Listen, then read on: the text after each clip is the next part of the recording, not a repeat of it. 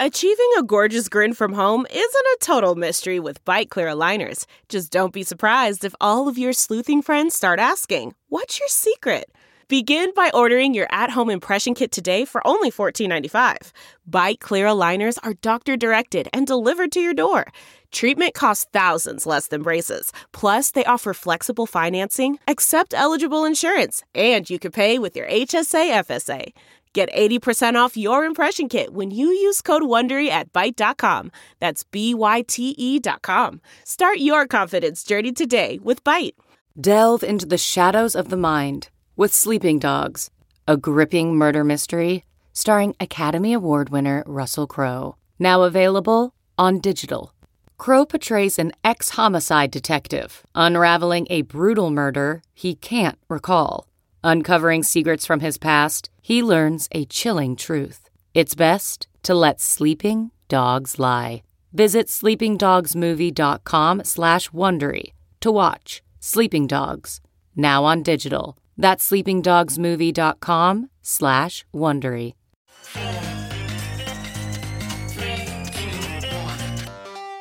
Welcome back to The Breakdown with me, NLW. It's a daily podcast on macro, Bitcoin, and the big picture power shifts remaking our world. The Breakdown is sponsored by Nexo.io, Chainalysis, and FTX, and produced and distributed by Coindesk. What's going on, guys? It is Friday, September 30th, and today we're discussing Fed Chair Jerome Powell's comments on DeFi. Before we get into that, however, if you are enjoying the breakdown, please go subscribe to it, give it a rating, give it a review, or if you want to dive deeper into the conversation, come join us on the Breakers Discord. You can find a link in the show notes or go to bit.ly slash breakdownpod. Also, a disclosure as always, in addition to them being a sponsor of the show, I also work with FTX. All right, folks, well, we have been deep in the macro weeds, so I wanted to use today as a chance to catch up on some of the crypto stories that have been happening in and around market madness this week. And we start with Jay Powell himself. Earlier this week, Fed Chair Jerome Powell spoke at an event hosted by the French Central Bank. He was on a panel discussion focused on DeFi, digital assets, and systemic risk. A couple of key points from Powell's comments. First, he argued that there is now a new context for DeFi, based on a global rise in interest rates. This, Powell suggested, has exposed, quote, significant structural issues in the DeFi ecosystem. Expanding that out, he said, the monetary policy normalization that we're seeing all over the world, all it did was reveal significant structural issues in the DeFi systems and conflicts of interest. All of those things have been revealed now that the tide has gone out. As a quick aside, let's not let go by the monetary policy normalization as opposed to monetary tightening. This man is never not political. Anyways, he also said that DeFi has big issues around transparency, which was a real head scratcher for the Twitterati, who pointed out that the entire hallmark of DeFi is that everything happens on chain. In fact, many pointed out that it seemed like Powell was confused between centralized finance crypto apps and decentralized finance crypto apps. In any case, his tone was definitely more skeptical than we'd seen in the past. To the extent there was an upside of recent DeFi turmoil, he said, it was that there simply isn't much interaction yet between DeFi and the traditional system. Quote, the good news, I suppose, is that the interaction from a financial stability standpoint, the interaction between the DeFi ecosystem and the traditional banking system and traditional financial system is not that large at this point. The DeFi winter didn't have significant effects on the banking system and broader financial stability due to the lack of links between them. However, he said, quote, that situation will not persist indefinitely. There's a real need for more appropriate regulation so that as DeFi expands and starts to touch more retail customers and that sort of thing, appropriate regulation is in place. End quote. Powell also said that rather than create a whole new set of rules, he favored using the conventional rules of finance for DeFi as well. He cited the mantra same risks, same regulation. Now, in his comments, he also discussed stablecoins. He said again that here we needed regulation to help ensure that they have sufficient reserves to meet their typical one to one redemptions. Powell also spoke about the potential of a US central bank digital currency. As he always does, he hedged pretty aggressively, saying that they're still deliberating and that he doesn't expect them to make a call soon. Quote, at the end of the day, we will need approval from both the executive branch and Congress to move ahead with a central bank digital currency. So we see this as a process of at least a couple years where we're doing work and building public confidence in our analysis and in our ultimate conclusions, which, as I say, we certainly haven't reached yet. Now, earlier this month, in a different set of comments, Powell said that the Fed's thinking around a CBDC has been driven by four specific ideas. One, a digital dollar would have to protect privacy. Two, it would have to work through intermediaries that exist in the financial system, such as banks. Three, it would have to be widely transferable. And four, it would have to use identity verification to combat money laundering. Now, if Powell's comments were a little more bearish than we'd seen before, other central bankers were even more harsh. You can tell that there is definitely a current emboldening of skepticism right now and a lot of residual anger coming off of the Terra situation. Singapore Monetary Authority's Ravi Menon said, I don't see any redeeming value in cryptocurrencies. Their time for reckoning has come. ECB President Christine Lagarde said that the collapse of Terra USD was exhibit A in why there needed to be new rules for the sector. Lagarde said that from its origins of Bitcoin, crypto has been, quote, abused. Still, when all was said and done, most people on Twitter were really focused on the transparency comments. Tier 10K wrote, Powell, very significant structural issues in DeFi around transparency. To which Anthony Sassano replied, literally everything that happens in DeFi is on chain and transparent. Another commenter responded to Sassano saying, to be fair, the likes of Celsius, Terra, and Co. were shilled profusely as DeFi revolution by pretty much all prominent crypto influencers, educators, and personalities alike and those who didn't conform were bullied into silence. For better regulations, we need better education. Sassano responded, and therein lies the problem, really. Powell thinks these things are DeFi when they are anything but that. I also really liked Andrew Lloyd.eth's summary of Powell's comments. He writes TLDR, DeFi is real and a threat, smart contracts are real and a threat, and we admit they're good.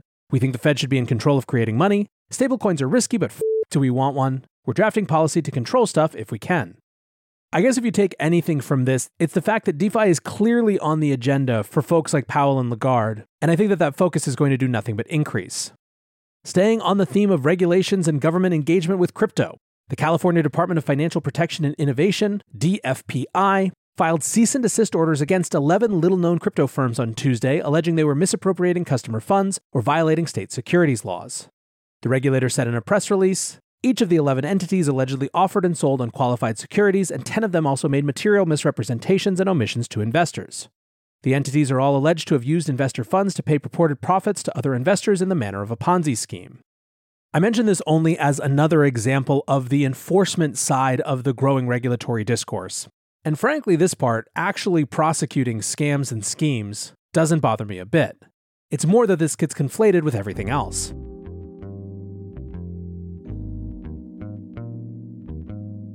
Nexo is a security first platform built for the long run with everything you need for your crypto.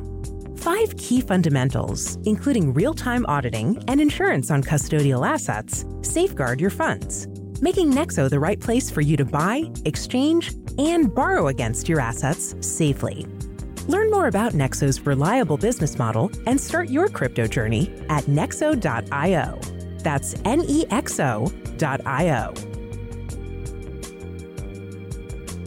Eager to make more informed decisions around crypto?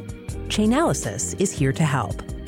Chainalysis demystifies cryptocurrency by providing industry leading compliance, market intelligence, and investigations support for all crypto assets. For organizations like Gemini, Crypto.com, and BlockFi, gain unparalleled visibility and maximize your potential with the leading blockchain data platform by visiting us now at chainalysis.com slash coindesk.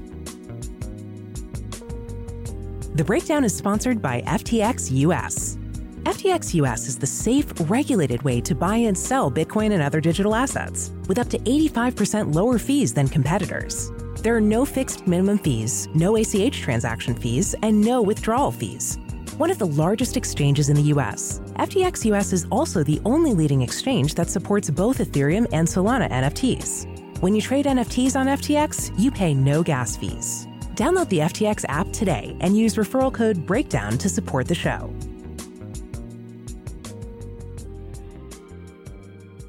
In the Terra case, some new updates. Terraform Labs has finally started to make statements. Founder Do Kwon has spoken out against his persecution following the collapse of the Luna ecosystem in May. He called the entire process, quote, highly politicized.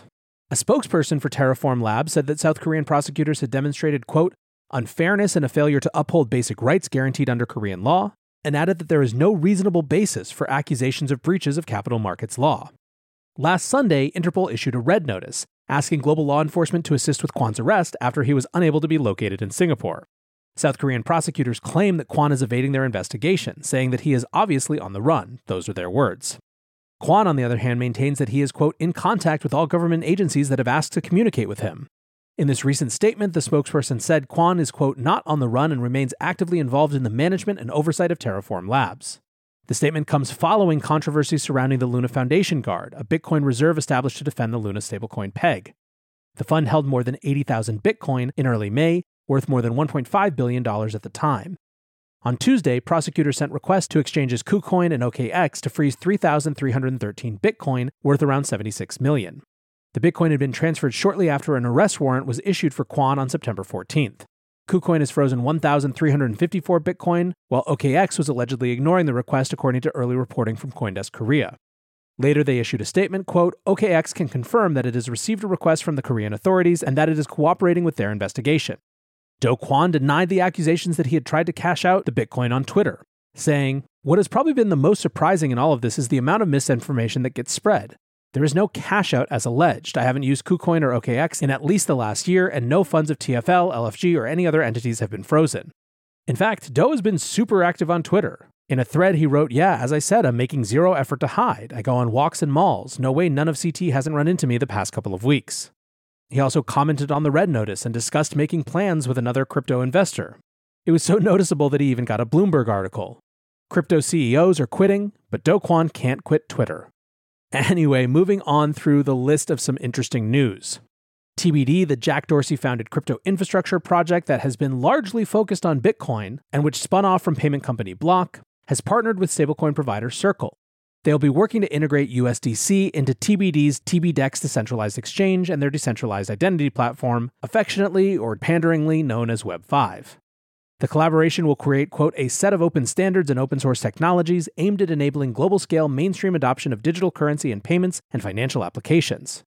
The first step is a product to enable cross border remittances and a self custody wallet.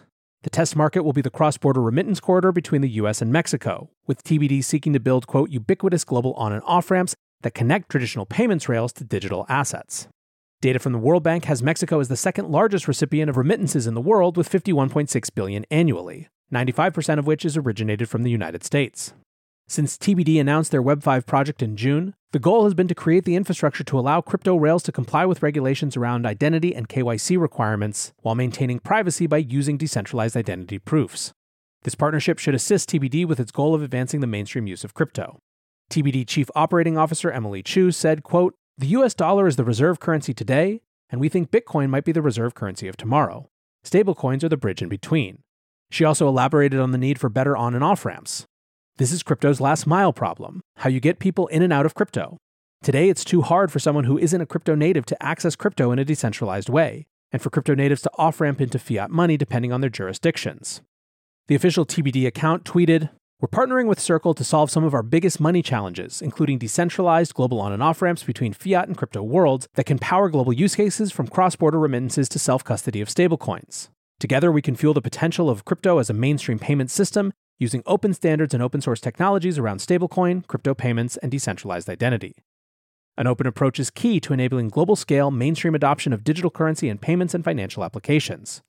The first step of which will support cross border remittances and self custody wallets that can hold stablecoins. Now, the big question for many out there is what this has to do with Bitcoin, if anything. TBD has been very clear about how important Bitcoin is to their vision for a digital currency world. And so this will be a test case in seeing how they connect the dots between other parts of the crypto ecosystem and the reserve currency they prefer. Speaking of Bitcoin, Jack Mallers' Lightning Network payments firm Strike has raised $80 million in a Series B funding round. It was led by 1031, which is a Bitcoin focused VC firm that includes great folks like Marty Bent and Matt Odell as partners. One of the things, if you guys listen regular to me, that I always look for in these rounds is to see who's actually participating. Does the type of investor actually tell us anything interesting? In this case, the answer is absolutely. The round included participation from Washington University in St. Louis and the University of Wyoming, which to me is yet another example of post narrative institutionalization. It may not be getting headlines like it used to, but endowments are still getting in the space. In any case, the additional capital will be used to enhance Strike's payment network for merchants and consumers. Strike has been working on integrations with existing payments infrastructure, including Blackhawk, NCR, and Shopify. Strike also plans to release integration APIs for existing financial institutions and businesses. Said founder Jack Mallers, quote, Businesses and institutions want a groundbreaking experience sending payments as well. We can empower businesses to move money in ways networks such as card networks and SWIFT can't. And we pay these partners in the form of commissions to do so, which makes it an exciting innovation for everyone. We've seen a lot of demand here. Retweeting the official announcement, Matt Odell wrote, No KYC Bitcoin off ramps in every store in America. The team at Strike are going to make this a reality. Now, finally, and perhaps most surprisingly, this week we saw some signs of life in the NFT space. There was an announcement out of Meta that all Facebook and Instagram users in the US can now share NFTs and cross post between both apps, which, as easy as it is to be cynical about, still represents significant mainstreaming. There was also a project from Fidenza creator Tyler Hobbs that raised almost $17 million in its initial mint. Many pointed out the irony of that happening the same day that Bloomberg posted a story about how NFT volumes were 97% off. And just really for the final rubbins that night, a CryptoPunk sold for something like 3,300 ETH, around $4.5 million at the time. Whether you think that's a deal or insane and justifying Fed Chair Powell's view that they need to keep tightening until excesses are flushed out is for you to decide. But you can't deny that it's interesting. Anyways, guys, for now, I want to say thanks again to my sponsors, Nexo.io, Chainalysis, and FTX, and thanks to you guys for listening. Until tomorrow, be safe and take care of each other. Peace. I want to tell you about Coindesk's new event, the Investing in Digital Enterprises and Asset Summit, or IDEAS. The event facilitates capital flow and market growth by connecting the digital economy with traditional finance. Join Coindesk October 18th and 19th in New York City for a 360 degree investment experience where you can source, invest, and secure the next big deal in digital assets. Use code BREAKDOWN20 for 20% off a general pass. You can register today at coindesk.com/ideas.